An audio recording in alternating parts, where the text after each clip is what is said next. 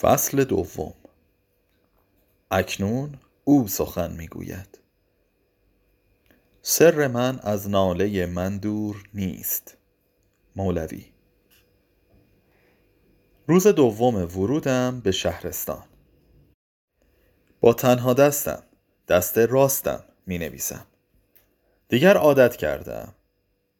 در این اتاق عجیب که دکتر حاتم مرا در آن خوابانده است بیش از هر وقت و مثل همیشه دنبال فراموشی می گردم.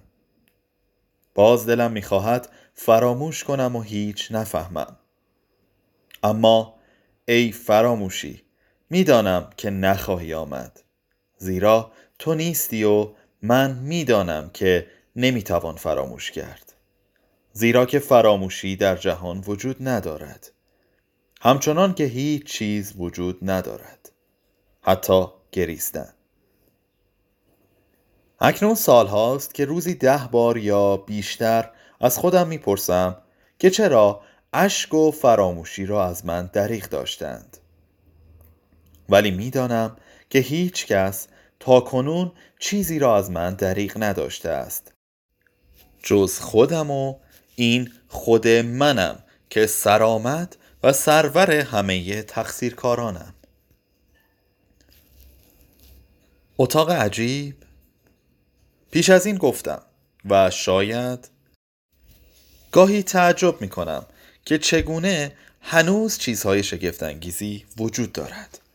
اما برای من هر اتاقی که سقفش را با آینه پر از ماه و ستاره کرده باشند و دیوارهایش از تداخل و ترکیب هزاران رنگ گوناگون که گویی هر یک از بطن دیگری سر بیرون می آورد پر باشد و دریچه های بیزی شکلش با شیشه های زخیم ملون به جهان خارج باز شود هنوز هم عجیب است گرچه برای دکتر حاتم شاید یک نوع سرگرمی باشد. من این حدس ها را دیروز در همان لحظه ورودم به خیال خود راه دادم.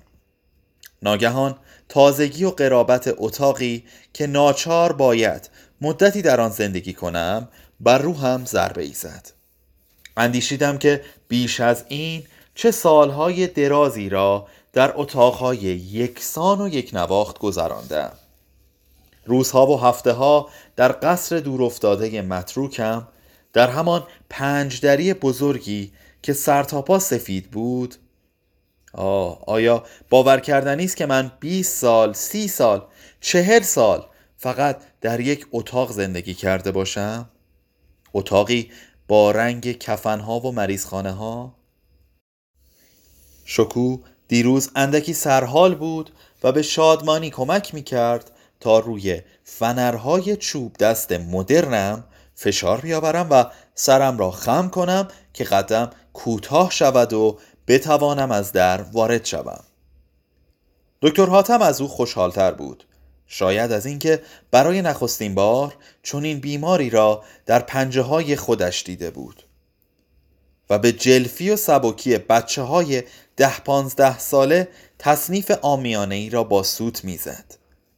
در همین وقت چشمم به لوحه بالای در افتاد.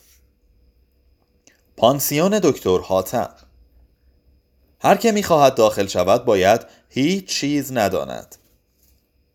من برگشتم و گفتم آقای دکتر این شوخی است؟ او گویی از سر تفنن با من حرف می‌زد. به آرامی جواب داد نه تقلید مبتزلی است و کمی هم بیمعنی از یونان قدیم. من گفتم ولی آنها بر سر مدرسهشان چیز دیگری نوشته بودند گویا شبیه اینکه هر کسی هندسه نمی‌داند داخل نشود اما امروز در همه مدرسه ها هندسه درس می دهند و بنابراین هر کس چیزی از آن می داند. من در این هنگام به اتاق پا گذاشته بودم و ناگهان خود را با دنیای تازه‌ای روبرو دیدم. نخستین چیزی که به چشمم خورد یک آینه بزرگ قدی بود که درست روبروی تخت خوابم در دل دیوار نشسته بود. پرسیدم این تخت خواب من است؟ دکتر حاتم به من جواب نداد و به شکو گفت زودتر زودتر آقا را بخوابانید. پرستاری که الان میفرستم ترتیب همه کارها را خواهد داد. من روی تخت خواب نشستم. همانطور که اکنون نشستم. شکو بالش ها را دور برم گذاشت و با اشاره دست پرسید که آیا راحت هستم؟ وقتی بیرون رفت به خودم در آینه خیره شدم. همانطور که اکنون خیره شده اما اندیشیدم. خیلی خوب. باید هیچ چیز نداند. آیا من چه می‌دانم؟ من هیچ نمی‌دانم. اما نه. اما نه. این وحشتناک است. این ترساور است. این دروغ است. من خیلی چیزها می‌دانم. من همه چیز می‌دانم و بنابراین اکنون که پا به این دخمه رنگارنگ گذاشتم لابد حادثه مشعومی اتفاق خواهد افتاد.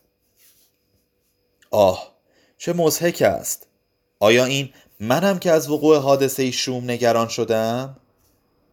برای من دیگر کدام حادثه می‌تواند شوم باشد؟ روز سوم بعد به مغرب سفر کردیم وقتی که حتی یک لحظه برایم ممکن نبود در آن پنجدری سفید قصرم زندگی کنم چه خوب به یاد می آورم مرا در کالسکی گذاشتند که روزنی هم به خارج نداشت. این را خودم خواسته بودم و خودشان روی اسبها و قاطرها و الاغهای بیشمار نشستند. ردیف جداگانه ای از قاطرها و مالها هم اساس و اسبابها را حمل می کرد صندوق های فلزی و چوبی و بسته های بیشمار مثل اینکه قافله تاجران ابریشم راه درازش را به سوی چین آغاز کرده باشد. یک صبح درخشان بود که سفر آغاز شد. و من در مدخل قصر هنگامی که در کالسکه میگذاشتندم توانستم نگاهی کوتاه و گذرا و سری به کاروان غمانگیز خانوادهام خانواده میملام بیاندازم. با همین یک نگاه کافی بود که بتوانم طرحی کلی از هیئت این کاروان در ذهنم تصور کنم. تصویری که مقدر بود ساعتها و روزها همدم و رفیقم باشد و خاطرم را مشغول سازد. و بعد دیگر همه چیز سیاه شد. گویی ناگهان روز به پایان رسید. پرده های مخمل شبرنگ کالسکه را که آویختند در را بستند و شکو کمکم کرد تا تکیه بدهم. آن روز هنوز دست چپ و پای راست و گوشها را با خود به همراه می بردم و لابد بسیار سنگینتر از امروز بودم. زیرا به یاد می آوردم که شکو می گفت میملام میملام شما مرا له کردید. من او را له کردم؟ نه نه. او خدمتکار من است. پیشکار من است. راننده و همه کاره من است و حق ندارد اینطور حرف بزند. همه از این قبیل سخنها به من گفته بودند و من گمان می کردم که شکو دیگر دلم را نخواهد شکست. همان شکو که از میان زباله ها و بیغوله ها بیرونش کشیدم. و آب و نان و زندگی خوب بهش دادم. شکوی بیچاره. اکنون در سرداب خانه دکتر حاتم چه می کنی؟ آیا تو هم به یاد آن روزها و شبهای دراز سفر مغرب هستی که روبروی من در کالسکه نشسته بودی و در فراز و نشیب راه بالا و پایین می پریدی و چرت می زدی و به اطراف می خوردی و یا از اینکه این روزها من سبکتر شدم و امروز و فردا سبکتر خواهم شد خوشحال هستی؟ شاید هم دفتری فراهم آورده ای که حماقت مرا تکرار کنی. یعنی در آن خاطرات بنویسی و از من و دیگران خوب و بد بگویی. کاری که با زبانت هرگز نتوانسته ای انجام بدهی. چه می‌دانم؟ آه چه می‌دانم؟ اما اینقدر می‌دانم که من تو را له نکردم. هرگز من تو را لال کردم. چه نگاه مضطرب و معیوسی داشتی وقتی که دستهای گرسنه و حریس من زبانت را از کام بیرون می‌کشید. صفحه سی و شش.